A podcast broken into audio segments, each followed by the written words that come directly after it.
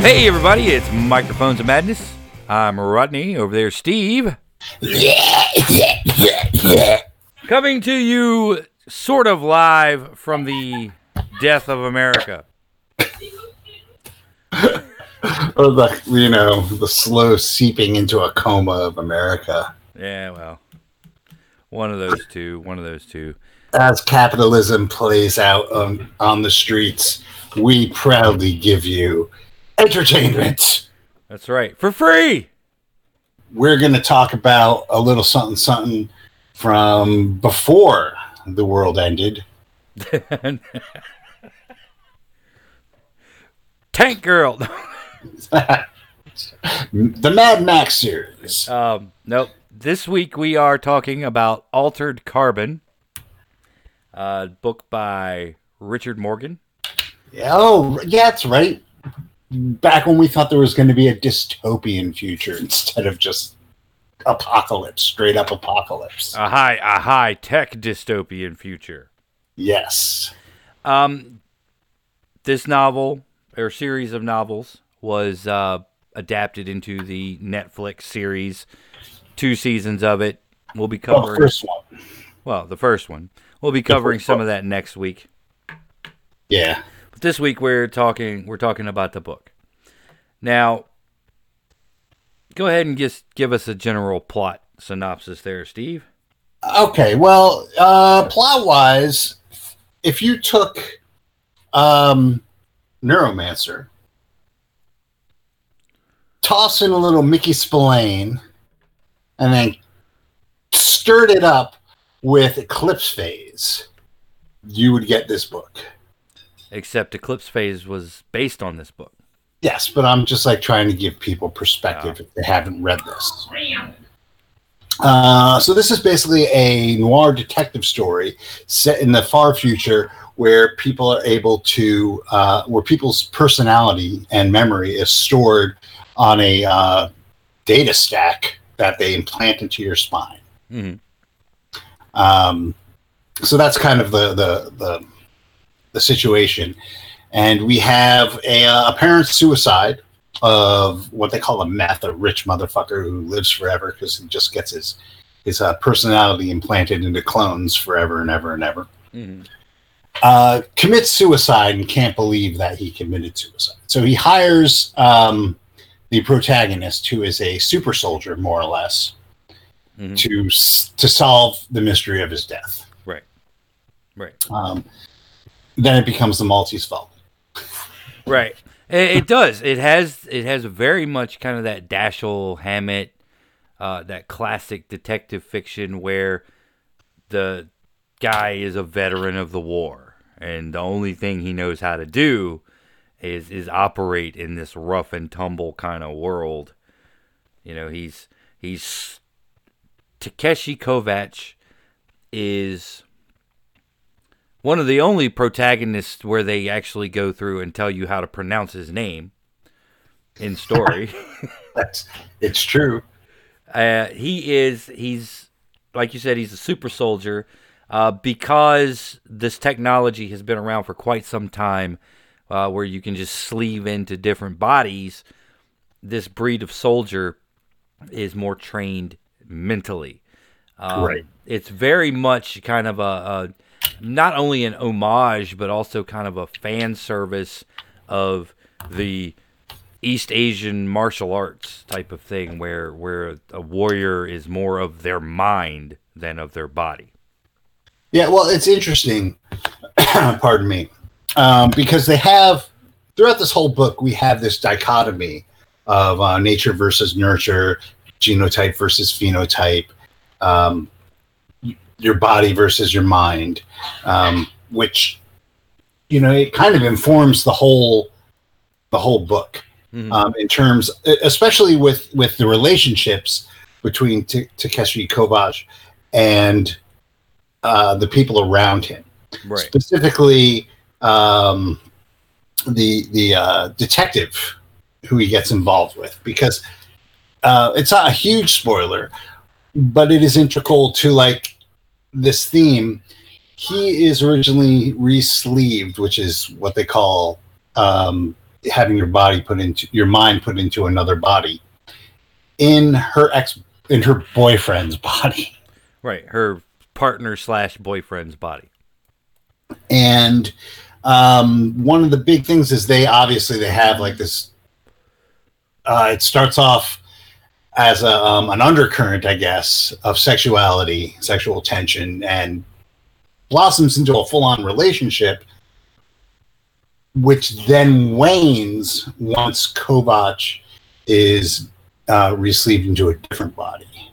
Hmm um, so it, it, it kind of explores, not directly, um, not what it is to be human, but what it is, what makes us feel the way we feel.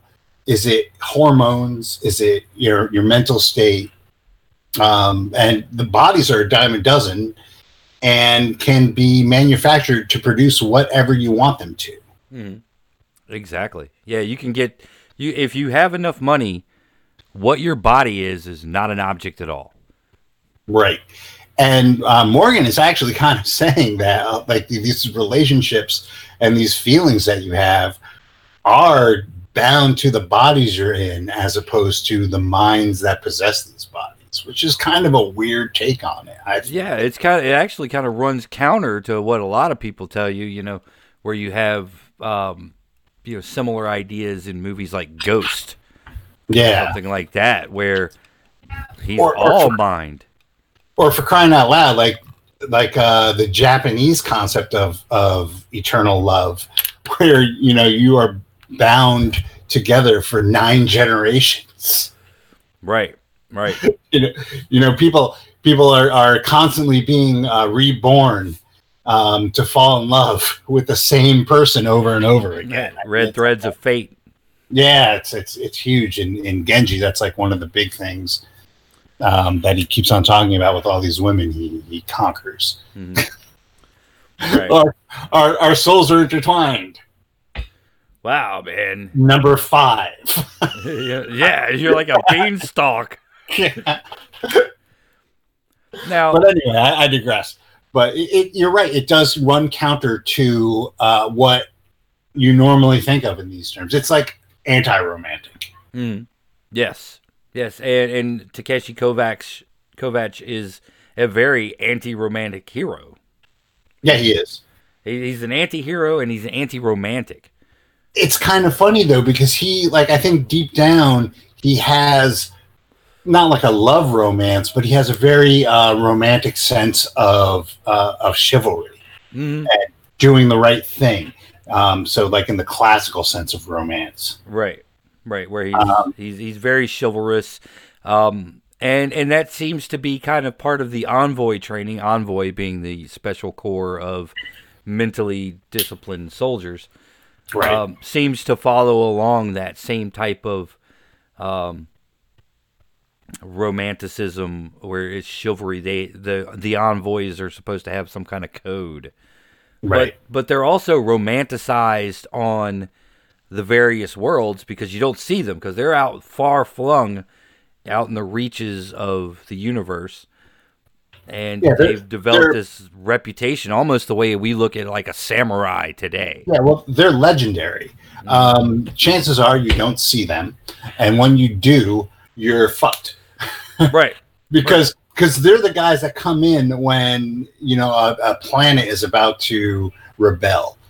That's who they send in. They send in the fucking envoys. Right, right. They're like a they're they're And- like special and- forces slash counterinsurgency. But the, but the cool thing is, it's not like the Marines where they ship them over, right? Or or the SEALs or whatever where they ship them over to do the job. They ship the mines over into ready-made bodies. So combat ready bodies get these envoy mines, needle cast is what they call it, uh, Wi-Fi into them basically, hmm and they're good to go. So not only are these guys like the the super elite soldiers, but they're used to uh, body swapping just Yeah, for, for the needs of whatever whatever mission they're going on. right. It's like most people have like take a basically a sanity roll every time they get mis re-sleeved because you're effectively the first time you look in a mirror, you've got your mind in there, but you're looking at a stranger's face. Right. And so there's like this disconnect. Uh, envoys are trained not to have that disconnect Well, they're they're conditioned to have a less of it. or or lesser reaction because Kovac does have a little bit of that disconnect as he's looking into the face of this ex cop uh, whose name is Riker. Right. Well, part of that is um, not the re-sleeving; it's the fact that he was what they say on ice uh, for oh yeah, for a hundred years or so. for a hundred years or something. Yeah. So he, basically, his consciousness was stored um, on a server somewhere with no input, Right. just building up time because he committed crimes. Mhm. Um, and his he was actually rented, more or less, by the guy who hired him. hmm um, which is really cool. I mean, it's fucked up, but it's really cool concept. Yeah, yeah. There's a lot of high concept stuff in this book. Um, so you know, you have your classic noir detective story with a real a lot of really high concept stuff. yeah, I, I mean, and it is, you know, I think that the the um, the way it's structured as a noir story hmm stands out, stands with with you know the greats of the genre. You know, it, it, it it's an homage, yes, but it's also a good read. It's not like um, you're reading something that's derivative. hmm there's just enough uh, of uh, new stuff added to it Right. that keeps that keeps the idea fresh. Even though you know, like when was the last really good de- noir detective story written? Yeah. Uh, Southern Gods I haven't read that. by uh, John Hornor, uh, John Hornor Jacobs. There you go. There, there's an answer to my I, question. I liked it. I I thought it worked, but it was it was more of a Southern Gothic type of noir story. But but um, yeah, you get a lot of high concept stuff, and one of the clever things that that he does in writing this this book is he makes Takeshi Kovacs an outsider in regards to the world building.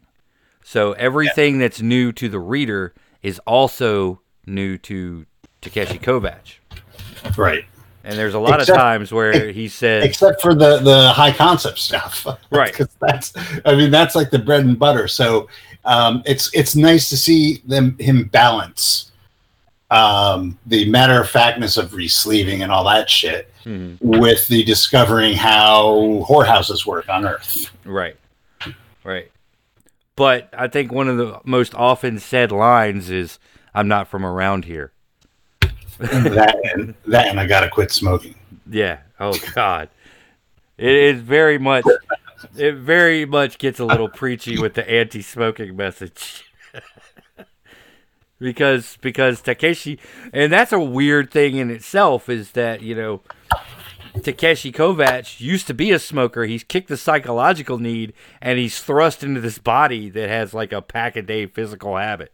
Yeah. Well, I think that's just a nice. I don't think he was trying to preach. I think he Yeah. was he was just trying to show, you know, the difference between, you know, your body and your mind, and what is mental and what is physical. And addiction is great because it has both components to it. Right.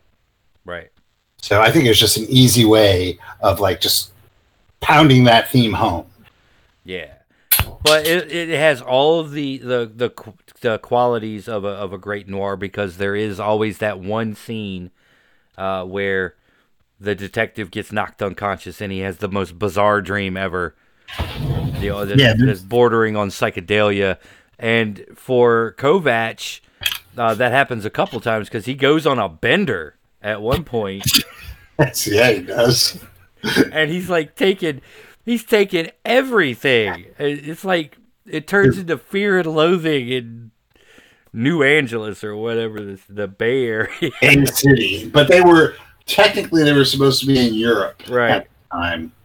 So, okay so it's like you know mike hammer's european holiday or something and, Welcome to Amsterdam. All right, welcome to amsterdam put this up your nose then uh, was it? Yeah, I guess he he was. Yeah, he did mention that his sinuses were so dry that the powder was like just falling out of his nose you would think they'd have a high tech delivery system for that shit. Yeah, you would think so, but you know, I guess Space chasing the dragon.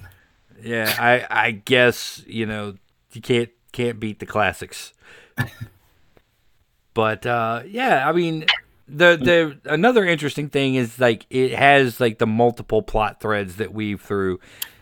Takeshi Kovacs is trying to solve this case, but he gets pulled into like two or three more that are somewhat related. Yeah. And and he does a really good job of weaving all these threads together uh, throughout the novel. And it's a pretty long novel. It's like what, four hundred pages? Yeah, it's, it's pretty long. Well, and that's the other thing is, I mean, that's part and parcel for the genre. hmm You know, even like the short stories, where like like when when we read the the Big Sleep, what a convoluted story, but it all tied up in the end. Right. You know, and it's kind of the same thing where you know it gets really convoluted, and you're just like, who the hell? What the fuck is that? Is he doing that for? Right. and and it, it ends up being part of you know the the plot i guess that's like the i won't say a complaint about detective fiction but it is um it is one of the tropes that's a little less believable than others that everything is is related to the main plot Right. Right. That that all of this stuff is, you know, random character you meet in chapter two ends up actually playing an important role in chapter thirty-two. right You know, and and they're like a major link in the chain. but What? Takeshi, it's chinatown Right. And, and he gets that a lot. He gets that a lot because the suicide of his of his uh, benefactor is ruled just that by the by the Bay City Police. They're like, it's a Right. suicide. Leave it alone. And he kind of it's it's one of those types of stories where the detective is just trying to do his job, do the job he's hired to do, but every time he turns around, he gets stonewalled. He's like, it was a suicide. It Right. was a suicide, and and he doesn't actually he actually believes it was a suicide, but he's doing due diligence because that's what he was hired to do, and he's getting paid ten thousand credits and gets a body of his choice when he's done. yeah he, he's getting he's he kind of the deal that he makes is very one-sided he basically has absolutely no choice Mhm. uh, because he had because he was a prisoner re-sleeved temporarily to do this job he pretty much has no choice but to do it right. Because it's either go back or we just permanently permadeath. right You know, or do the job, go back to prison, or just get killed forever. right So it's like, okay, I guess I'll take uh, do the job. Right. And and to be to be fair, I mean, it's not like Bancroft, who's who's the guy who hired him, uh, was being stingy with his payment. It was a generous payment. Oh yeah, and he also had like carte blanche, open credit for daily Yes. expenses and shit. yeah. You know, it's like whatever what you you have like a platinum credit card with unlimited balance. Spend whatever you think you need. Right. Because the rich in this in this story are really fucking rich. Right. I mean, incomprehensibly rich. Like they live forever and they're uber wealthy.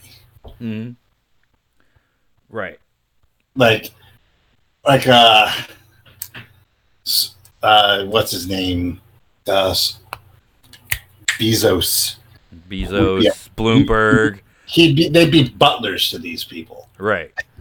These guys are so wealthy. It's just like you you can't. It, it's hard to comprehend Well, how and, wealthy. and, I mean, these guys like can buy governments.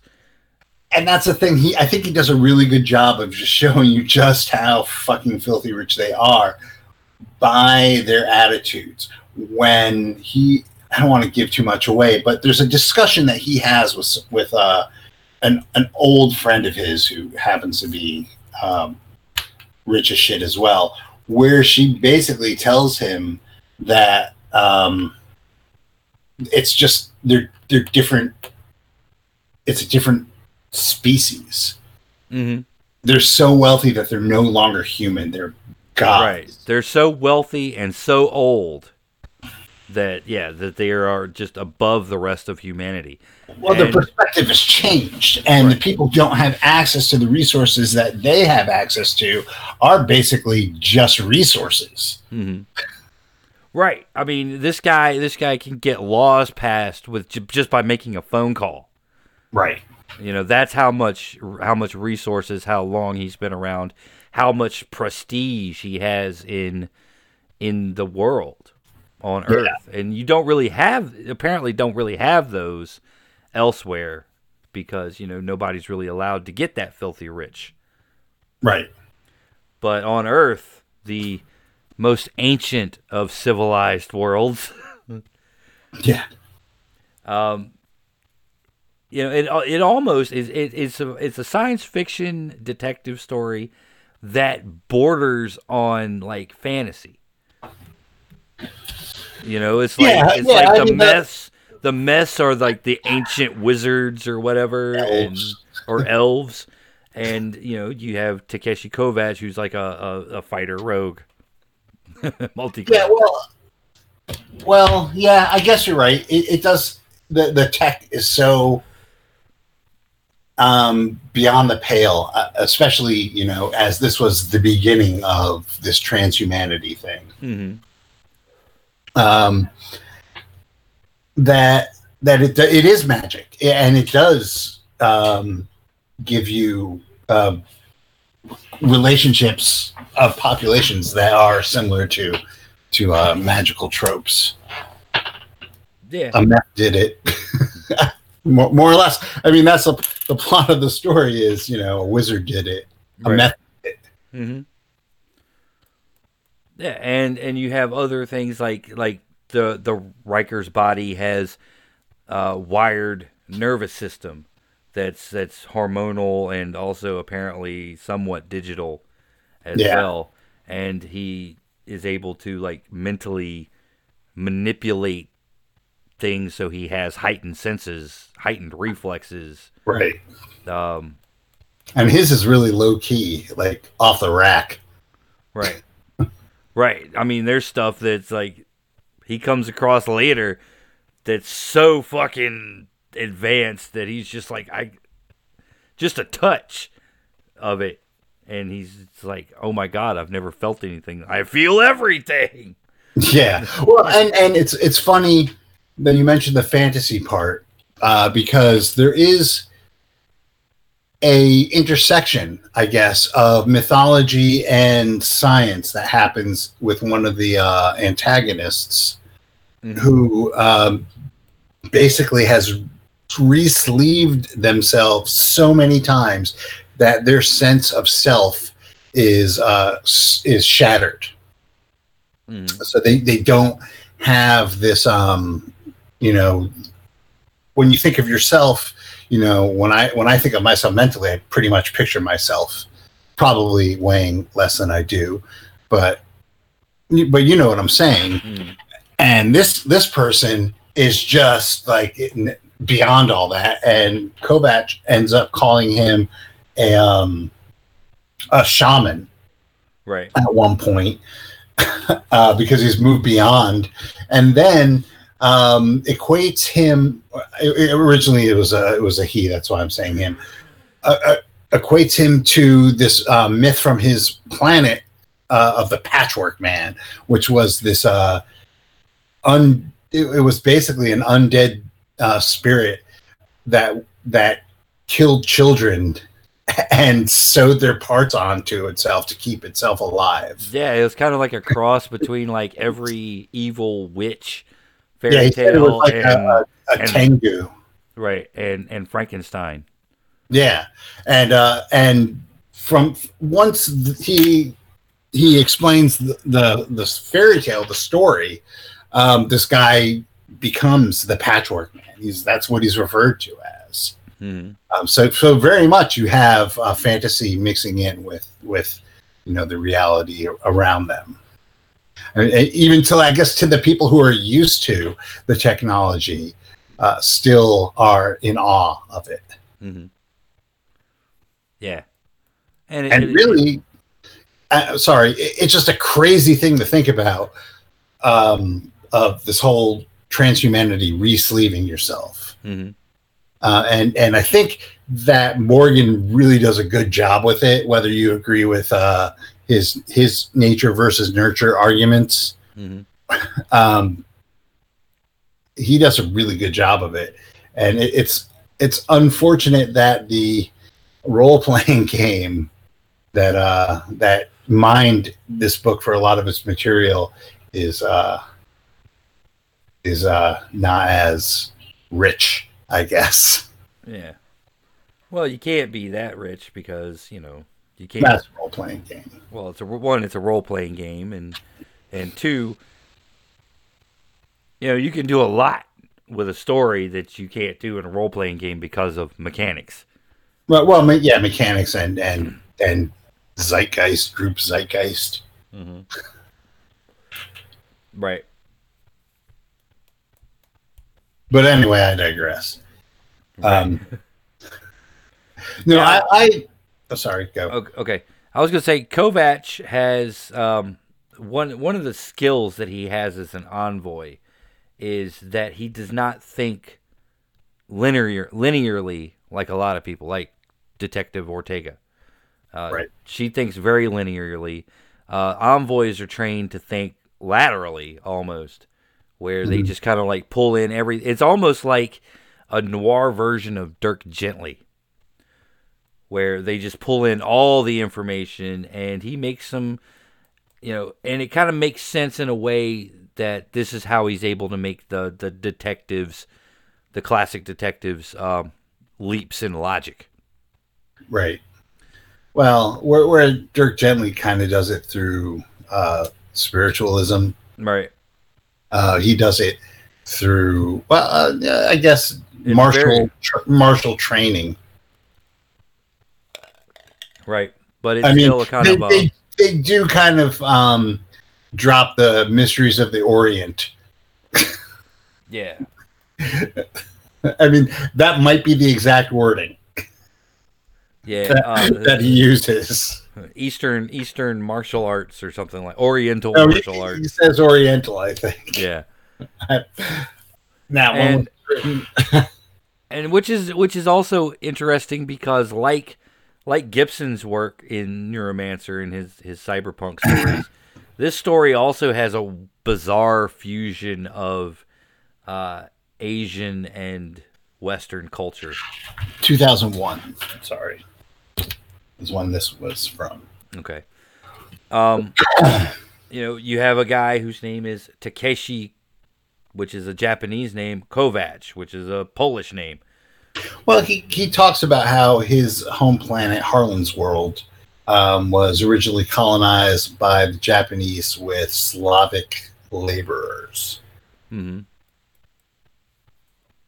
So, Right.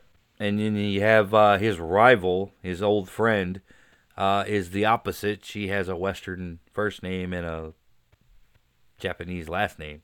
Renee Kanahara, Yeah. Kawahara, Kawahara, Yeah. or Reileen, sorry, Reileen. Kawahara. Right. And she's uh she's an interesting character of her own because, you know, as much of an asshole as you think Bancroft is, you know, Reileen just kind of like dials it up to eleven. Yeah, but you find out a little bit about her past, and you realize she's always been kind of a piece of shit.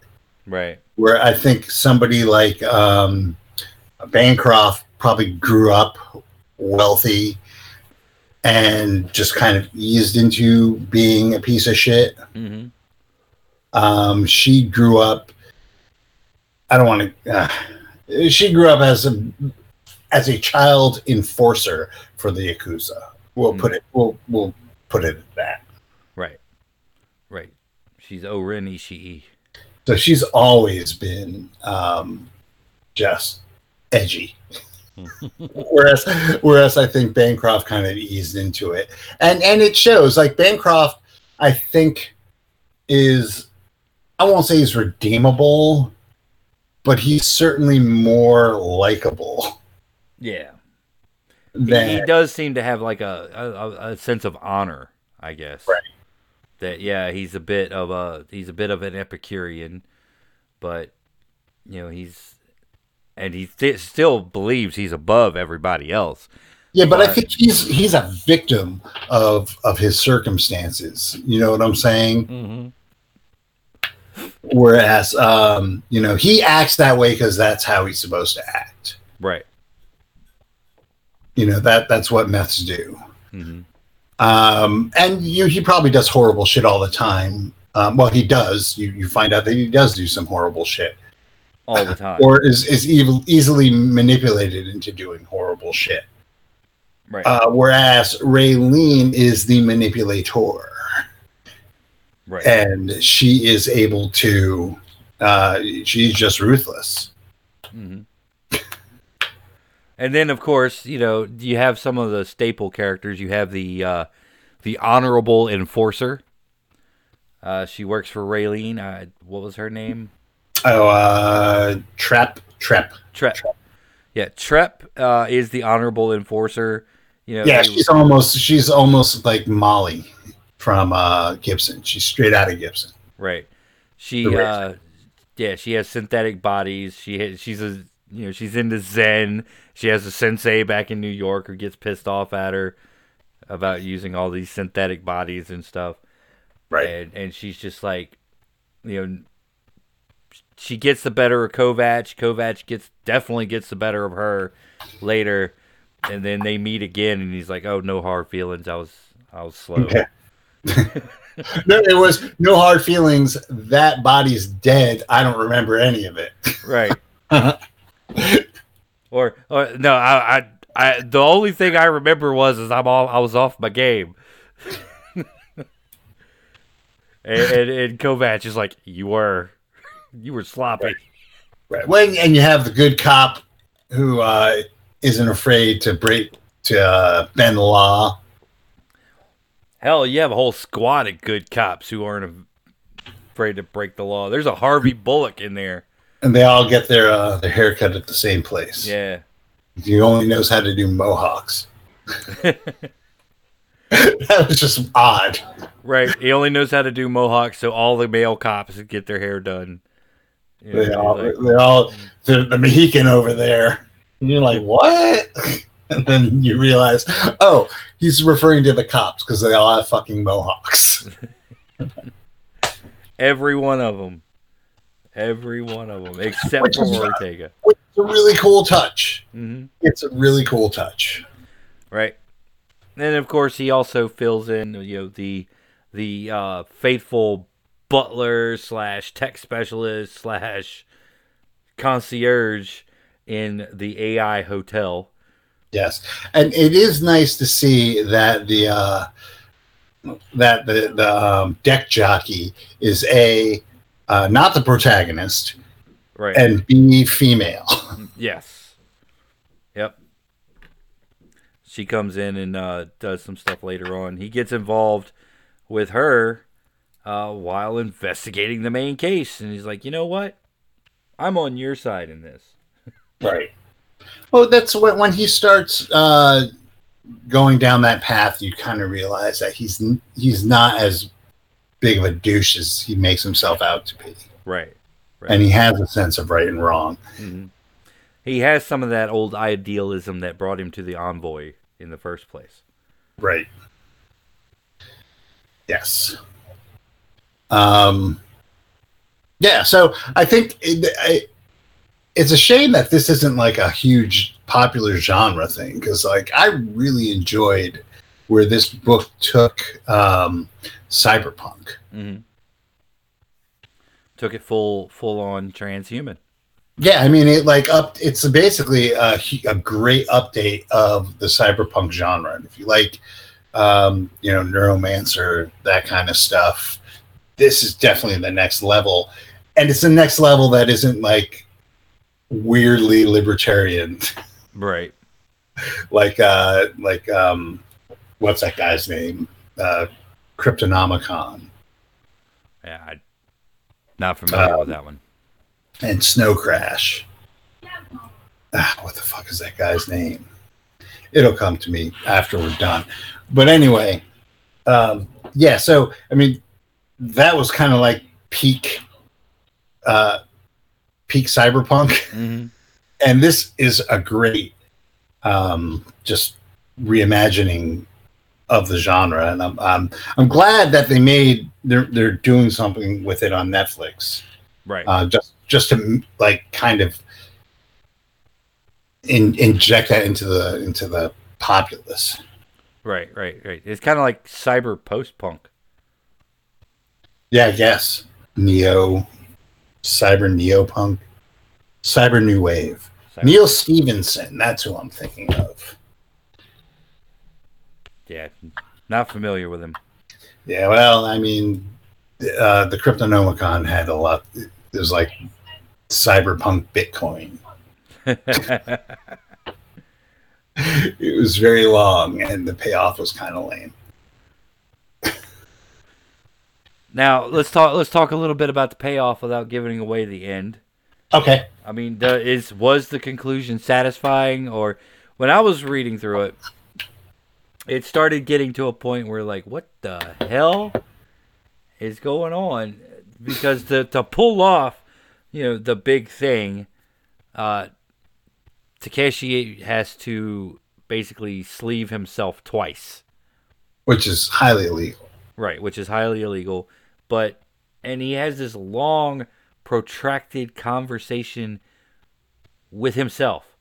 Yes. And it kind of jars. switches points of view. That's what jars you is at one point you're reading it, and the whole thing is in first person. Right. except for this one chapter where he starts referring to himself as he Mm. and you're like what the fuck is going on and then the next chapter is, is the conversation with himself and then you realize that is that was just the tool he used so it doesn't get like completely confusing Right. Right. But you know, he kept himself in the old beat up cop body, and then he also got the, like the new hotness. Uh, yeah What tech ninja? got it got it just like the top of the line un issue Right. battle body yeah. With the with the ultra high grade neurostim technology and yeah all this other crap. That was definitely weird. Um, and it wasn't. It, it's funny because you would think that would be the philosophical part of the novel, where like all of his feelings and and and you know views would be discussed, mm-hmm. and it wasn't. Right. it wasn't like it wasn't the the the thematic climax of the novel, which is kind of odd Uh, because that's like the perfect place for it. Right. He he wonders about what it's like, you know, to be, you know, two copies of yourself working Right. together earlier in the novel, and he gets that chance, and they're sitting across the table from each other. They're like at an IHOP or a Denny's or something. I think they're in like they're, they're in the hotel. Right. Well, wherever they're at, it just seemed it, it had this kind of like you know uh, Denny's Oh. kind of yeah. Yeah, the, the tone kind of switches there. It gets Right. a little a little campy, a little cheesy, a little a little uh Dean Cain-ish. right and so they have they have this this thing and he's like oh i wonder what it's like you know what would you do if you were talking to and they proceed to have like one of the most boring conversations you could possibly have How do we figure out which one makes it through? Rock paper scissors. and and they're really deciding the literal lady or the tiger question. right and they decide to Rochambeau for it. right which is kind of great actually you know you think about it like if you're having an honest conversation with yourself you Mhm. probably want to keep some decision making shit like that as simple as you can. Well let's talk about your dad issues. Nah bruh.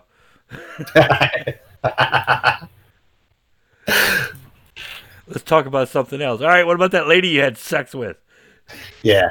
Th- there is a lot of uh, sexy sexy fun time in this book by the way a lot very graphic a lot of sexy, sexy fun time. So if you are at all put off by that, don't read this book. oh yeah Yeah, he spends an entire chapter on a love scene. I think. Only the one? There's at least two, right? There's there's at least two big ones, but I think he spends a lot more detailed time with uh, Miriam Bancroft than he does with Ortega. Mainly go. because he's tripping spoiler. at the same time. Spoiler alert. Yeah, well, that it's a spoiler. Well, I mean, if you don't say it, people go in yeah. blind and they go, "Whoa, what the fuck?" I was just recommended this as a great science fiction novel. I thought my 12 year old would enjoy it. I didn't think there'd be dick all over the place. There's a lot of dick. Yeah. Takeshi Kovacs is like really uh He, he, uh, kind of obsessed with his own dick. yes. Yes, he is. So, yeah. So, if you're a little squeamish about that, you probably don't want to read that. Most of you probably aren't. So, Or But I- or looking for something for like your your middle-aged kids to read. middle age, you, mean middle school kids. Yeah, well, middle-aged. Stuff like that. But there you have it, ladies and gentlemen. Altered Carbon. Uh yeah, if you're not squeamish about graphic sexual encounters or even graphic violence cuz there's a lot of that too. Yeah, there's there's heads popping off of bodies, Yep. That's literally. thing. You know, it's not it's not really for the squeamish, not really for the prudish. Yeah. But, uh, if you you can get past all that, it's a really good book that asks some interesting questions and answers them in a way that um, is a little bit different than you would think that they would be answered. right. It definitely takes the road less traveled. And if you're not that deep of a reader, it's just a, a fun sci-fi detective story. Yes. Yes. very very neon noir type of thing. Yeah. All right, so that does it. Join Yeah, that's again it. next time, and we'll be talking about the television adaptation for Netflix. But until then. Keep 30 left point.